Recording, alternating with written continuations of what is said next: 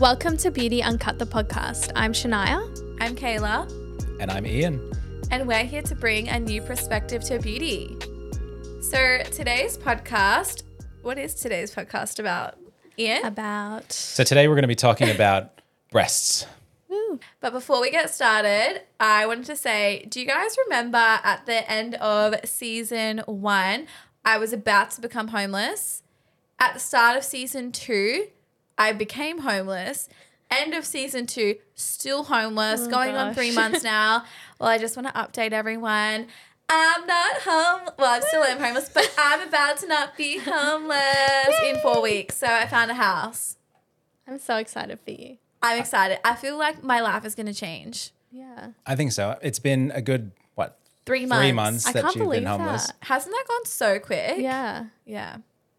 Wow. Anyway, so happy days, happy dances all round because I'm gonna have a house and a rooftop pool and be close It looks to work. really nice. I like that the audience kind of missed out on all of the real drama of being homeless. Oh, yeah. And they just saw the little, you know, Yeah. it's like, They're like, oh, she's handling it well. Little did you know, I was jumping from couch to couch. I was living out of a suitcase, living out of a car. So, yeah, did well. I you did. were like Jewel. who's Jewel? Jewel's a singer. Oh, Then she was homeless before she became famous. So Oh. I feel like your story is potentially paralleling right. Jewel's story. But do you know what? You said this to me that I'm handling it exceptionally well. I think you are. You are. I think you are. I mean, there's only been a couple breakdowns. How's that? a Couple. Don't trigger me. I'm about to start crying again. anyway, so let's jump straight into today's topic, which is all about the boobs. So tell us Thank all you. about them. So you guys probably have more experience with breasts than I do. I, I actually don't know Overall, if we do, but- so neither of us. Ha- oh, oh, you do. I don't really have boobs, so I, do, I can't. ex- I don't have experience. Okay, so I'm, as you know, predominantly a breast surgeon, doing a lot of work with implants, with lifts. So I think the first thing to think about is what can be done. So people think about breast augmentation, and I think they think back to the 80s when everyone had the really big fake boobs. Bolt-ons. Yeah, and that's still the thought. People come into the office for a consult and they say, "I don't want the bolt-on look," as if that's the standard. Mm. That's the only boobs Look you can that- get. You yeah. can, Yeah. It's bolt-ons or nothing. Exactly. And I think we've really, as surgeons and as patients, everyone's moved on from that look to a certain degree. I mean, you still do have people that want that. But I think that's the first thing is knowing what can be done, what sort of looks can be achieved, and how. And so when you think about implants at the moment in this country, we have silicon gel implants as the predominant type. In the US, they're using a lot of saline because there was a ban, a silicon ban from the mid 90s where uh, they thought it was unsafe to use. And so all the implants were saline filled. And so a lot of the surgeons who, especially if they've been trained in America, are very familiar with that. Whereas here in Australia, it's predominantly silicon gel. And it's what you call cohesive gel. So you may have heard the term gummy bear or Turkish delight. Turkish delight.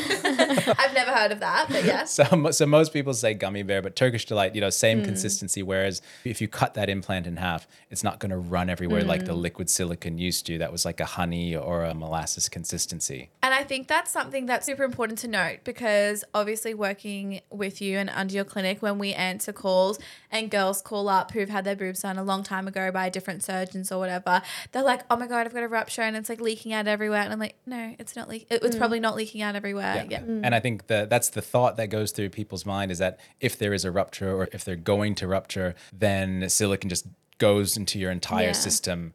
And it has happened like with the old implants with that liquid silicon it could get out and get into your lymph nodes and then it was a big mess because you had to remove mm. the lymph nodes as well that contain the silicon. Oh. You didn't necessarily have to, but you wanted to get all of that out or as much out as possible. Possible. Yeah. For sure. Is it still illegal in America to use? No, no, no. So, so now the silicon gel implants have been accepted. So you've got a bit more of a split, Yeah. I suppose, with with what's being used. Wait, so we only use saline, right? Sorry. No, we use mainly silicon, okay, not saline. but saline. you yeah. can get saline here as well. And some of the surgeons that I know that use them, either they've trained in America, that's their background, or you know, for whatever reason, that's what they choose. But I would say the market share is held by silicon implants here. And why do you not use the other type? The what's it called? Saline. The saline. Saline, yeah. So I predominantly like silicon because that's what I was trained on. And I think it's just a lot easier to control. There's fewer variables, I guess, Yeah. with the, si- the silicon ones. Before we jump into the topic of breast augmentations, breast lifts, etc., let's know a little bit about you as a surgeon. How many boob jobs a year do you roughly do? So it, it varies from year to year. I'm probably the, the biggest year I'd done just under 500, and that was in 2021. So I would say I'm averaging somewhere usually in, in the 400s per year. Yeah, It's a lot of boobies. that's a lot of boobies. and what would be your favorite breast procedure to do? So I guess I can look at that two ways because a straightforward breast augmentation from a technical standpoint, it's the least surprising thing that I have to do. And so I do like to do them. From a challenging perspective, I like to do single stage augmentation mastopexies. So that's uh, what we call a BAM masto in clinic. It's where you get your implants and have a lift done at the same time. And I think as far as surgery goes, I do a lot more of them than some of my colleagues. That's just become something that I do. Why is that? Is, do people opt to do the two stage as opposed to the one stage usually? Well, sometimes you have to have a two stage, or it is, it's highly recommended to have a two stage in terms of healing and for the result. Generally, when I'm talking to patients in the room, I say you're suitable for either one, but there's pros and cons. So with a single stage, you, you know, the pro is that you've got one surgery planned. Although when you do it single stage, the revision rate's quite high. So worldwide figures it's generally accepted one in five that you're going to have some kind of revision, whether it's to adjust the implant level, whether it's to take out a bit more skin. Uh, the con of doing a single stage is that you can only go up to a certain size because with a lift, you're actually reducing the skin envelope. And with implants, you're trying to expand the skin envelope. So you're sort of working at cross purposes with that particular surgery. So you've got to find the balance. With a two stage, it is easier to do uh, from a healing point of view because you do the lift first, you've got no tension on that scar, it's going to heal better. And then when you go back in, you can put a larger implant in than you would with a single stage. Although, personally, and this is just the way I work artistically, I think it's easier to get a more aesthetic result from a single stage, doing it all at once. And why have you focused on breast surgery in comparison just to doing every other kind of body surgery? It's funny because I came into the industry wanting to do facial surgery originally. Like facelifts? Yeah, facelifts. Wow, and, that shocks me because I blabs. can't see anything else, like doing anything else than a breast surgery because you're so good at it. Yeah. And I feel like you've obviously marketed yourself well as a breast surgeon. Yeah, well, before I even did any cosmetic work, I was working in in the plastic and reconstructive surgery department doing a lot of craniofacial and I thought that's what I was interested in, you know, the facelifts, all of that. But when I started working privately, it was a lot of breast patients that came through mainly and so then I started to see that it was actually a lot more technical than people think. You know, people hmm. think you make an incision, you just put an implant in. And I think I, I get that idea from patients even when they say, "Why do you have to do so many measurements? You know, what are you measuring? Don't you just put them in?" And I You're say, like, "No, it's "No." yeah. There's actually oh. a lot going on internally that affects the external." And I think from my point of view, I've always said I do this surgery because I love the art of it. Mm. And so that helps. I mean, with breast implants and breast augmentation, I think there's a lot of art that you don't see internally. And I like that technical aspect to it. What do you dislike most about your job or about doing breast surgery? Well, I think the main difficulty, and it's not just my difficulty, but it's like for patients as well, it's the expectation and it's matching what their anatomy allows me to mm. do to get a result. So all of those things have to funnel in together to, to come out the other side with a result. And I think sometimes, even if I'm talking about a certain result and a patient's thinking a certain result, they don't quite align. And I think that's the hard hardest part of this particular surgery because sometimes too people can't or won't accept their anatomical limitation. Perfect. Well, shall we jump into breast basics? Let's do it. It's a huge topic. So how do we break it down into something that's easy for people to understand and digest and take away? I'm going to approach it like I do in my consultations when I'm talking about surgical planning. So, the very first thing I want to talk about is the incision because that's the thing that people see. And that's the thing that people are concerned about is the scar. How am I going to scar? What's it going to look like? And I feel like as well, people. I think in Australia it's not as common, but getting it through the underarm, I know that we have a lot of inquiries about that, but we predominantly do through the breast crease. So do you want to tell us the different incisions and why? Yeah. So, you know, the one that I use for, if we're just talking about straightforward augmentation, I go in through the inframammary fold or the breast crease. Personally, I find that it's the way in where I can have the most access to the pocket. I can see everything that I need to, and I can design the pocket internally the way that I want to. Whereas if you go through the armpit or the axilla, that's very popular overseas. So we see a lot of people coming from Asia, from Thailand, who have had their breasts done before, and they go in through that way. Personally, I've never been trained that way. What I see though, coming from those patients, is that the placement is way too lateral. Yes. So I think a lot of patients nowadays, they're all asking for that close cleavage. And the only way that I can get it is going in through the inframammary fold. The other way you can go in is through the nipple, or so mm. what we call peri periareolar incision. And I just find that with the larger implants nowadays, it's just too hard. Imagine It's trying just to too hard to fit a 600 cc Oh through your my nipple. God. Jesus Christ. But also, then you run the risk of, you have to obviously cut the nipple out and then reattach So it. no, you, so you don't have to Oh. cut the whole nipple. So you're making a semicircular. How are just you at the lower- an just implant the lower- through your nipple? What the hell? exactly. And I think when all of these incisions were invented, so to speak, or when they were started to be used, the implants were a lot smaller than they are now. Or I'm talking half the size, maybe even less. So Mm. you know, the average implant back then would have been in the 200 cc. I'm still trying to think about a 200 cc fitting through a nipple. Like my nipples are quite small, so I'm not sure if like that's. I'm like touching myself. Sorry. but the other thing is that you know with the saline implants that we talked about they go in uninflated so you're basically putting Really? in a bag an empty bag which is rolled up and then you inflating it with saline to blow it up and so in that That sense that makes sense then. yeah Yes. so, so certainly the, the axillary incision the areolar incision those make sense then how much? Like, how do you know how much to pump in, and how do you close it?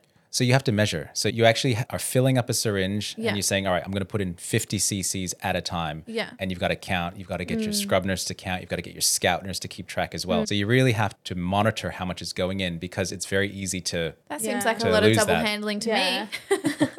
the thing I hate most. But when you, once you've got in the volume that you want, you just pull this little, the port, the inflatable port, and it seals itself. right. So you don't actually have to seal that on the implant. Interesting. Oh, I did not know that. Hmm. Me either. That, see, you teach us something every day, Ian. Seriously. But the other thing with the incisions, so you've got to think about what you're going through to get to that breast pocket. And so with a, an inframammary fold or IMF incision that I do, I'm getting through the fat down to the muscle straight away, and there I- I'm in. I'm into the pocket, whether I want to go on top of the muscle or under the muscle. If you're going through the axilla, you've got a long way to go to get to where you want to go. Right. And with the going through the areola, you're going through breast tissue. So that introduces a whole new set of issues. You're talking about disruption of the milk ducts, you're talking about release of bacteria into the pocket. So there's a lot more risk with going through those ways. And then another thing is as well, if your incision is in your underarm, does that mean you're at a risk of infection? Because obviously you sweat more mm. there. Yep. Your armpits are kind of always closed. So yeah, yeah. So I mean, it's infection from the armpit. It's you know because there's so many hair follicles there, you can get folliculitis, and that can lead to issues with the implant. So yeah, there's a lot of things to think about with the incision, and that's why I choose the IMF. And makes total sense. If someone wants a lift, because we've just spoken hmm. about the one that goes underneath. Yep. what would you do in that case? So with a lift, you're actually adding the you're sort of expanding the number of incisions you can have, and you've got terms like anchor. So the anchor scar is the one that I use for lifts now, pretty much exclusively. So that's where you have a scar around your areola, down, it's a vertical line, and then horizontal in the crease. That's the anchor because it's shaped like an anchor, essentially. And then that's what people are most afraid about because of the scarring. It's obviously like a bigger scar, but not to talk you up or anything, but seeing your work, you are so good. And I feel like a lot of doctors comment on how good you are when you cut, Yeah. suture, whatever. Yeah, yeah. And then there's also so many treatments that you can do afterwards that will help minimize the scarring. So I think people need to be not as scared as that. Yeah, like exactly. scared of it. Sorry. Exactly. I think when you do a have a surgical scar, it's about the closure, it's about how many layers you do, and then it's about the dressing, and then it's about how you look after the scar from that point onward. Absolutely, and also I guess hereditary, like if you're Hmm. prone to scarring and things like that yeah. as well. If, like keloids, you know, that sort of thing. Yeah. For sure. And what about the other lifts, like Benelli's? Is that what they're called? Yeah, yeah. So so the Benelli lift is where you end up with a scar just around the areola. And that's okay for very small lifts, or I would just call them nipple lifts. If you need to reposition the nipple, that's a possibility, but they're uh, very prone to stretching. Yeah. So even if you do lots of reinforcement deep down, because you've got an implant involved as well, it's always going to be putting tension on that scar. The positive thing about the anchor and the lollipop, which is related to the anchor, is that you do have that vertical component. And so the tension spread not just around the areola, but it's spread down that vertical line as well. So you're not going to get that direct stretch so much. What's a mm. lollipop? I obviously know it's that and then that, but why don't you get the anchor underneath? Is that for people who aren't having implants or? No, you can still do the lollipop lift with implants and you actually go in through that incision. Yeah. My problem with it is that the lollipop vertical limb always ends up getting extended. So what I want is for that distance to be shortened and that's the only way you're going to get the very firm IMF crease and the lift. Right. Because if you just do the lollipop, oftentimes you end up very bottom heavy. Yeah. Is there a reason why you would go over the muscle and under the muscle? Yep. So again, there's pros and cons there. And I think in the past, people were doing it more in front of the muscle because they didn't want to interfere with that structure. And so if you think about the pros, number one is that you don't cut the muscle. Hmm. Number two, if you're looking for close cleavage, it's easier to get because you don't have to deal with the muscular attachment to the hmm. sternum. And that's one of the things that I tell my patients all the time when they want that really close cleavage is that the limiting factor for them is where that muscle joins. I can only thin that muscle out so much to get them close. If I thin too much, that's when you end up with symmastia or uniboob, mm. which is you know something that a lot of people are afraid of also. Now, going under the muscle also provides an added benefit of a lower risk of capsular contracture because you're less likely to get into the milk ducts and again, it's with that bacterial release getting into the breast tissue there. What's capsular contraction? Before we jump into capsular contracture, because I feel like that's a whole other mm. topic. Okay. Yeah. But dual plane is what most surgeons do. And I think a lot of patients get confused about under, over, well, yeah, under, over, and dual plane. Most people refer under as dual plane, correct? That's right. Yeah. Yeah. So so this is the thing. Dual plane is like the hot term. Everyone wants it. No one knows what it means. Yes. and so I say to them, the best way to explain it is your implant sits on your chest, on your rib cage. The top half of the implant is covered by your pec muscle, and the bottom half of the implant is covered by the breast tissue. So there's no muscle in the lower part. And that's why a lot of times you can actually feel the implant edge if you've got very thin tissues. And outside, so the lateral part of your breast, you can sometimes see rippling if you're very thin, or you can feel the edge there as well, because those are the areas that aren't covered by the muscle. Now, why would you choose dual plane over a complete submuscular? And that's just because you're following the anatomy. In order to get the bottom half of that implant covered with muscle, you either have to not detach it and if you don't do that, it's going to sit funny. It's going to sit way too high. Or you have to lift up intercostal muscle from the ribs to cover the bottom. And there's really just no reason to do that. Mm. And I noticed that you don't do a lot of above the muscle. Why is that? Is that because you don't get as natural of a result? Is there risk associated with it? It's definitely more about the aesthetic for me, predominantly. So that's where you get that bolt on look. Mm. Because again, you don't have the muscle covering the top, you can really see the line, the top line of the implant. And patients say, I don't want to see that line. I don't want them to look like they're stuck on. And if you're a lean person, that's what they're going to look like. The other thing, as I mentioned before, with capsular contracture, it's more likely when you're going in front of the muscle. And so I want to avoid that. The third thing is just because of gravity if it's in front of the muscle, there's really nothing there to help support hmm. that implant. Even if you put an internal bra in there, and we'll get to that, I'm sure, later on in this podcast. But if you put an internal bra t- to take that weight, your breast tissue is still the only thing holding it in. And because it changes so much with pregnancy, with weight loss, with weight gain, the weight of the implants is just going to pull it down over time. So, um, so that's yeah. I know this isn't a part of breast basics, and feel free to like touch on it on a different topic if, if it's too long.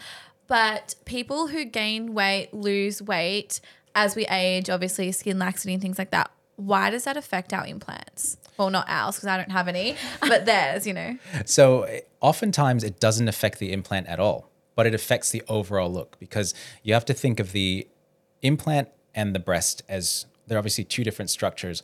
And my job is to make sure that they interface correctly to present as one structure. So usually when there's weight loss, there's weight gain, that reveals that they are two different things and you often have the implant sitting nicely, staying, you know, where it's supposed to be, and the natural breast when it becomes lax starts to hang off of it and so you get what's called waterfall breast or Snoopy breast. And you, obviously it's obvious why they have those names. Do you know who Snoopy is? Is that Yeah. the dog? Yeah, yeah, it's a dog. Is that a black and white dog? yeah, yeah. So that his nose looks It's like, the it's long. Yeah. It's like a nosedive. exactly. Yes. exactly. Makes sense. And then I feel like the biggest question that everyone comes in is size. Like they want to, well, we said we think, you know, natural boobs are going to be the thing of 2023, like more mini boob jobs, but we obviously always see the bigger boob jobs. How does size get determined? So the easiest way to think about size is if you think about it, I'm always going back to these sort of house construction and real estate analogies. But if you think about you've got a block of land, you can't build your house outside of that Why not? block. Well, maybe you can, but Bat your eyelids You're gonna little get and in I'm you- trouble. It's I'm never sure worked. It's never worked for me. But That's 'cause your you're a dude. so so your rib cage, right? There's only a certain amount of platform that we can rest Right. the implant on, and so we can't choose something that's wider than what you have, and that's the basic. You know, when you get into the more advanced reasoning for sizing, it's like your skin amount of skin that you have, how big your areola is to your breast. So that ratio comes into it as well, especially when we're doing a lift. The distance from your nipple down to your crease, that's a big one as well, because sometimes you have what's called inferior pole constriction or even tuberous breast, where that's a very short distance. And so the goal is in designing an aesthetically pleasing breast is we have to expand that distance. We can't just put any implant we want in because then the nipple position's not going to be right. There's just a lot that goes into it. Hey. I'm learning so much me right too. now. I'm I'm, like, actually like, wow. We're not even scratching the surface. I know. I'm like, there's so much that you could probably talk about, Yeah. but I feel like that's a lot. yeah. It's already a lot. We're we're actually still in the incision like, Yeah. category. Realm. Another one. Anatomical. Oh, have we finished with that one? Yeah, so so let's go down the framework. So I've got four things. Yes. Mhm. So the incision, we've sort of covered most of the basics of that. The next thing that I talk about is the pocket, and I guess we covered that as well with Yeah. dual plane versus submuscular versus in front of the muscle. And then the third category is the shape. So in broad terms, round implants, anatomical implants, or teardrop implants. So But people there's have to understand. also round that act like teardrop.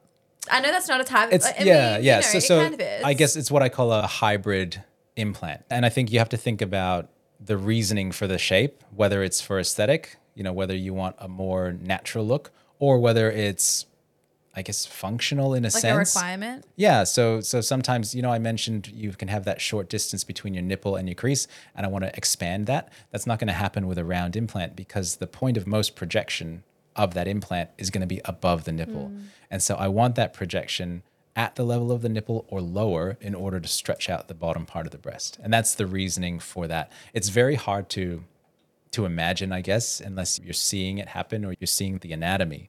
But but that's why I would choose one over the other. Or I would say to a patient, you need to have this one now if this is your first breast surgery. Once we've achieved that stretch with your first set of implants, if you want to replace later, most likely we can go to round. And I think that's another thing as well is when it's their first surgery, you can't jump going back to size. You can't jump to like a 600 or 800 Mm. cc. Like if you're especially like don't have much breast tissue, you have to start small and then potentially come back in 1 to 2 years Yeah. and go bigger. Exactly. That's right. You've got to limit yourself based on the anatomy to get to a certain point. Once you've had your first set of implants, it's quite easy to, because everything's been stretched, all the tissues relaxed, you can go quite large the second time or the third time around. But I think what's hard for a lot of people is just thinking that first time that they can't get to their final goal because it's going to take it's going to take a few steps. Yeah. So, how about profiles? Can you tell us a little bit about the different types? Yeah, so I think profile and shape really go hand in hand. And just in broad terms, you have moderate, a moderate plus, high, and ultra high or extra high profile. So each implant company has different terms for those profiles, but those are the categories. And again, why would you choose certain profiles? I generally, when I'm doing sizing, I choose the volume first. And for me, the volume determines the profile mm. based on the patient's measurements. So if someone comes to me and says, I want a high profile 400 cc because someone else had that, it might not suit them at all. So mm-hmm.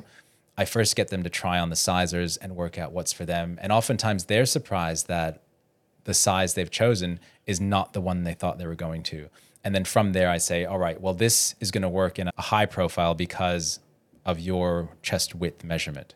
Or if they choose a very low implant, low volume, I'm going to have to choose a moderate profile because they're wider in the base. And the priority for me is filling the width before the projection. So I think I'll just rewind because with profile, you have to think about the width of the implant versus the projection. That's all profile is that ratio. Is that all the basics? No. Oh, I, I'm like trying to remember. Like, No. So I'm is it- all right. Oh yeah. Is that enough on profiles, do you Yeah, think? I feel like we it's hard with Yeah. Mm. profiles because I feel like you have a YouTube video where you explain it so well, and I think unless you see it visually, see it, yeah. it's hard to know. So I feel like that's great. And you know, if people want to know more, come in for a consult. Yeah, I think with profile too, that's something that we can just continually talk about, and it's going to take quite a few times before I think lots of people understand what that's all about. because you know you need to hear things eight times. The magic number. Are you sick of me saying that? No, I've heard it probably nine times now. Though, so. So now you know. I know, I know. Yeah. So yeah, the last thing I suppose in terms of breast basics would be the implant shell. And this is where there's a lot of controversy mm. because things are changing all the time with what's available and with current research. So to break it down very simply, at the moment in Australia, you have textured shells which are limited to what's called micro textured in the past we had macro textured and polyurethane so those are getting even rougher in the surface And that makes them adhere to your breast tissue. yes so the rougher the implant surface the more adherence Yeah. you're likely to get with your own tissue so for instance if you didn't want them to move you're going to go with a rougher surface Right. Why can't you have them in Australia? Is it because of the risks with cancer? Yes. So so recently, and I suppose within the last four or five years, it was decided that the rougher surfaces, the macro textured and up, so that includes polyurethane, were at a higher risk for ALCL or breast implant associated ALCL. ALCL stands for anaplastic large cell lymphoma, which is a very rare cancer, but it's not a breast cancer per se. It's a cancer of the capsule around the implant. Once you remove that capsule, does that mean you remove the cancer? Yeah. So once the capsule's removed, the cancer's gone, unless it's spread like any other cancer. So uh, if you catch it early, which most of the time when people have that, it is caught early because it presents with a swelling. And so you're going to notice that swelling and investigate it. You're not just going to let it go on and on. And the likelihood of someone getting this, what's the statistics? I think I heard you're more likely to get hit by a bus than get cancer. It depends on where you live. but yeah, so, what do you so mean depends where you live? Where like where are you gonna get hit by a bus? That's more common. I think I- Southport. well, Shania, I'm sorry you're about to be hit by a bus. Probably. I was thinking like India or oh. something, Oh. like, you know. Same time. India, Southport, you know. But Are there buses in Southport? yes. Ah. Sorry. but but no, what were we, what was the question? The likelihood of actually Statistics. Yeah, yeah. statistics. Yeah. So so now what's reported or what we have available in this country with the microtextured implants, the risk of developing that cancer is somewhere between 1 in 30,000 and 1 in 40,000. So those are very low numbers. Just to put it in perspective, your risk of getting traditional breast cancer as you know it is 1 in 8. Right. So if you think about the Mm. numbers that way, then then you can see that it's not a very common thing, even though there's been a lot of, of fear around them, I suppose, from the media. Yes. The media love to scare us, don't they? Yeah. They do. Yes. They do. And then smooth implants. So you don't do a lot of smooth implants, I believe. No, no, I don't. So smooth implants were the first shell available. And everyone knows what a smooth implant looks like when you I think when people think about breast implants, that's what they think of Yeah. is that very clear, smooth shell. I don't use a lot of them mainly because of the displacement risk. So my patients, they want the close cleavage, they want the implants not to move anywhere. And so with a smooth implant, you're more likely, especially with muscular contraction, you're more likely to get that movement. And so a lot of my patients demographic are fit, they're athletes, so they're very active in the gym. And Not that's like gonna Shania. Can't relate. and so that's gonna contribute to implant displacement. right. to finish off the episode, we just have three frequently asked questions. The first one I have is going back to what we were speaking about before. What is that capsular contracture? Is that right? Yeah. So capsular contracture is probably the most important risk of breast implant surgery because you can get it literally at any time. And that's where the capsule around the implant, which is healthy scar tissue, gets thickened or hard and starts to squeeze on the implant. So there's various levels of this. And in a mild case, you're just going to get a breast that feels firmer than the other one. Visually, nothing changes. So when you look in the mirror, you can't tell. But you could, if you were to squeeze them, you can feel that one's harder. And so in those cases, you know, that's what we call a grade one capsular contracture. We wouldn't do anything. We just leave them alone and watch it. If it progresses, that's when you're going to start to get that visible distortion and change in shape of the breast. You can get some pain as well.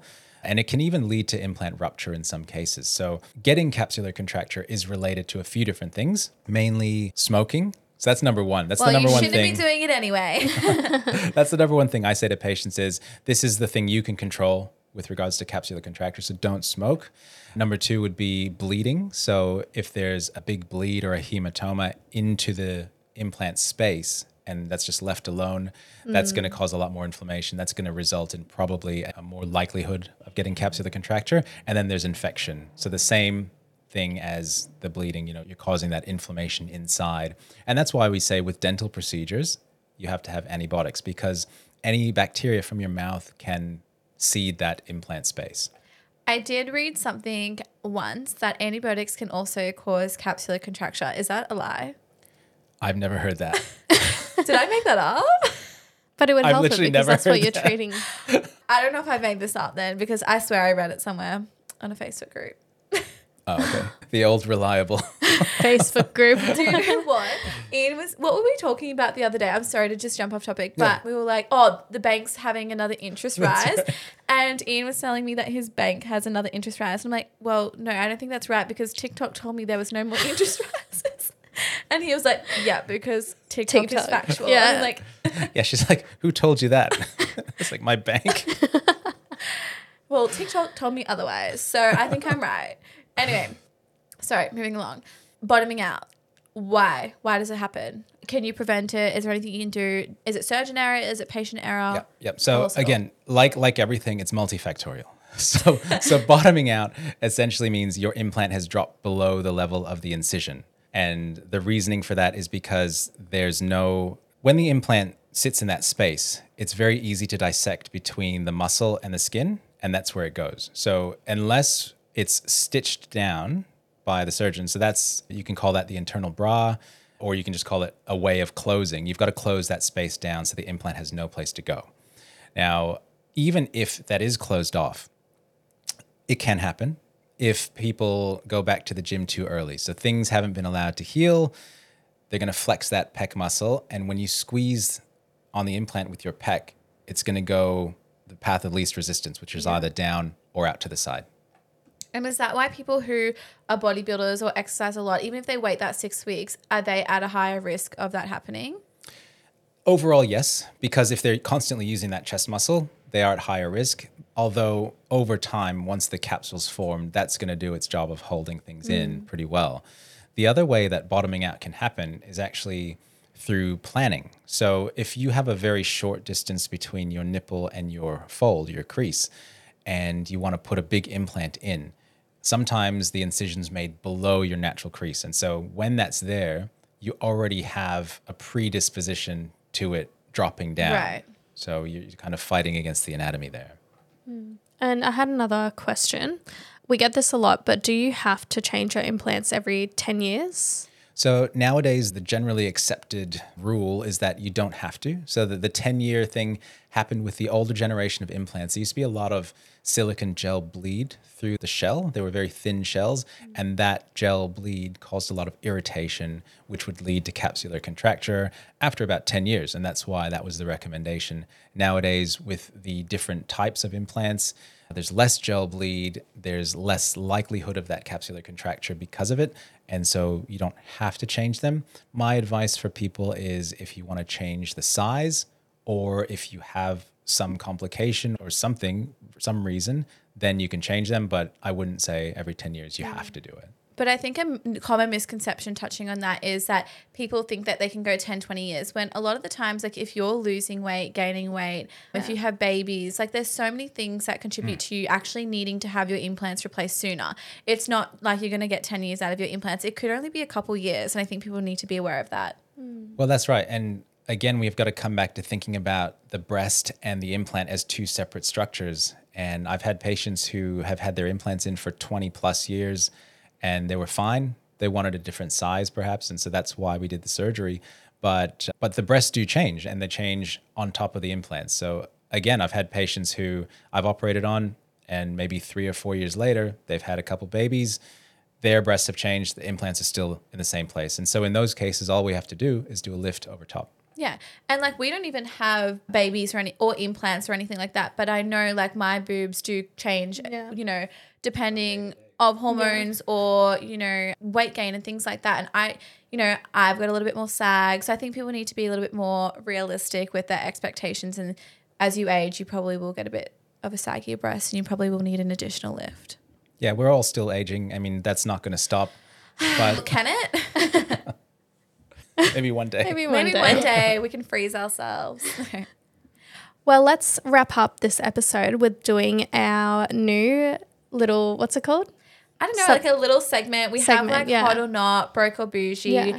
Hit it or quit it. Hit it or quit Yeah. it. Just depending on the episode, we're gonna choose one of the three. We may have stolen this idea from someone else. We're not actually quite Yeah, sure, but if we did, we're sorry. But we're going to do the, is it broke or bougie today? Let's do broke or bougie. Okay, perfect. Do we know what we're going to focus on? I hope so. I've got my pro- products lined up. I have no idea what's coming right now. I just Well, should we pause and discuss what our broken bougie Yeah, yeah. Well, you go first because you Yeah, know you what first. yours is. My broke product is the Mecca Max Pout Pencil in plush. I feel like I've convinced everyone in our clinic to get this. Did you buy Yeah, this? I did. Yeah, Yeah. I think Sam did as well. It is like your lip color, but better. Chef's Kiss looks great. Only $16, so get on it. And then my bougie product, it's the Is Clinical Bougie Balm. I think it's called the Youth Intensive Cream. It's maybe 400 to $600. I loved it. And then I found out it wasn't for my skin type. So I actually re-gifted it to Ian because it's for a more mature skin type. And I, I was scared of breaking out. So, but that is my beauty product that I was loving. And now Oh. that you have, so enjoy it. Okay, well, mine is, and you're going to hate it, but Oh I'm my gonna- god! I swear to God, if it's the Olio Cosmetics cleansing balm, so I can smell it already. my broke, is a broke product? Bro- broke. I don't broke product is the O Cosmetics Nourishing Cleansing Balm. We have a bit of controversy in the clinic because I love it. Meg loves it too, and she doesn't loves mind the smell. Every single Did, per- no, I don't think Karen liked No, it. she does love She it. does? Okay. Yeah. Well, everyone hates the smell because I don't know. Kayla said it smelled like old Play-Doh. Old product or something like, off Rancid product. product, old Play-Doh. I can walk into the room if And someone's been it. using it, and I honestly feel like I'm gagging. I'm like, oh, can't be in here. I Yeah. went to film a TikTok or an Instagram video, and I was like, no, I gotta go. Yeah, I remember that. You walked into the room and straight back out. Yeah, I was But like, I love it. I don't know. I think it smells really fresh, a bit coconutty, and it works really well to take the makeup off. I can't remember how much it was. I think this is like a semi-broke product, depending on what budget Mm. I think it was like I 40. 49. I think like- for a cleansing balm, though, yeah, that's a a, good really cleansing balm, it's really nice. I agree. And it lasts forever. And I was going to compare it to the number four pre cleanse balm as a that's my cleanse. shit. yeah, that one is probably like if I had to do one cleansing balm for my whole life and I didn't have to spend the money, I would get that one because it's so good. But yeah, But if you're That- that broke, was my then the O yeah. Cosmetics one. yeah. What's your That's bougie mine. product? The number four. Oh, sorry. Yeah. Yeah, Oh, right. perfect. I was Yeah. just comparing. Sorry. So you've got. A, oh, that's a pretty good idea. Like doing a broken bougie of the same product. Mm, Yeah. I like it. Yeah. Ian. It's tough because I'm not as sophisticated a product user as you guys. I bet you don't have any broke in your product range. it's all going to be bougie. Well- you're going to have to start shopping at Kmart if you want to be a part of this podcast. I guess the most, the brokest or the most broke product that I have is my O Cosmetics retinol. And it's $107 or something. Is it really? Okay, oh so going forward, we're going to have to send you some Yeah. broke products Cool. that we like. All right. CeraVe. Sounds good. But no, I like it. I really like it as a product. So I've used other retinols that I find really harsh, but I think the O Cosmetics I'm gonna one try that. is really good. My bougie product is the Bee Venom Cream. Gold face mask. moisturizer mask. Yeah, yeah. the gold one, which the venom only comes from the queen bees. I like that you know that. Well, we did a podcast on it. Taking it in, I was like it. and I'm pretty sure there's only like how many sold per So, year? so they do 500 bottles a year. yeah. And what do you like Wow. about it? I just like the texture of it and I like the smell. I can't even, Mm. you if you smelled it, you'd probably, you smelled the, when you had the facial. I fell asleep during that Oh, facial. right. I don't remember anything. It was so good.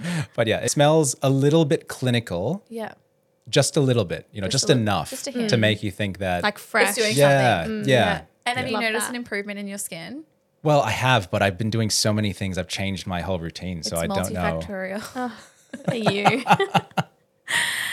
Podcast So, title. yeah. Yeah, multifactorial. That's just season three is just motto. Multifactorial. Thank you. Ah, love it. That was good. Should we wrap it up? Let's wrap it Let's up. do it. Let's wrap it up. Well, thanks for listening to the podcast on all things breast basics. I think it was a good way to lead off the season. Now that there's three of us, each of us is going to talk about something that's specific to to our own field. So it's a big topic. We're going to do a lot more videos on breast. So looking forward to discussing with you guys, discussing with the audience, and just sharing our knowledge. All things boobies. Well, thank you so much. I feel like I've learnt a lot. Me too. But anyway, make sure to follow us on our socials. All the information will be in the description. And make sure to leave us a review as well, only five stars. And we will see you in our next podcast. Bye. Bye.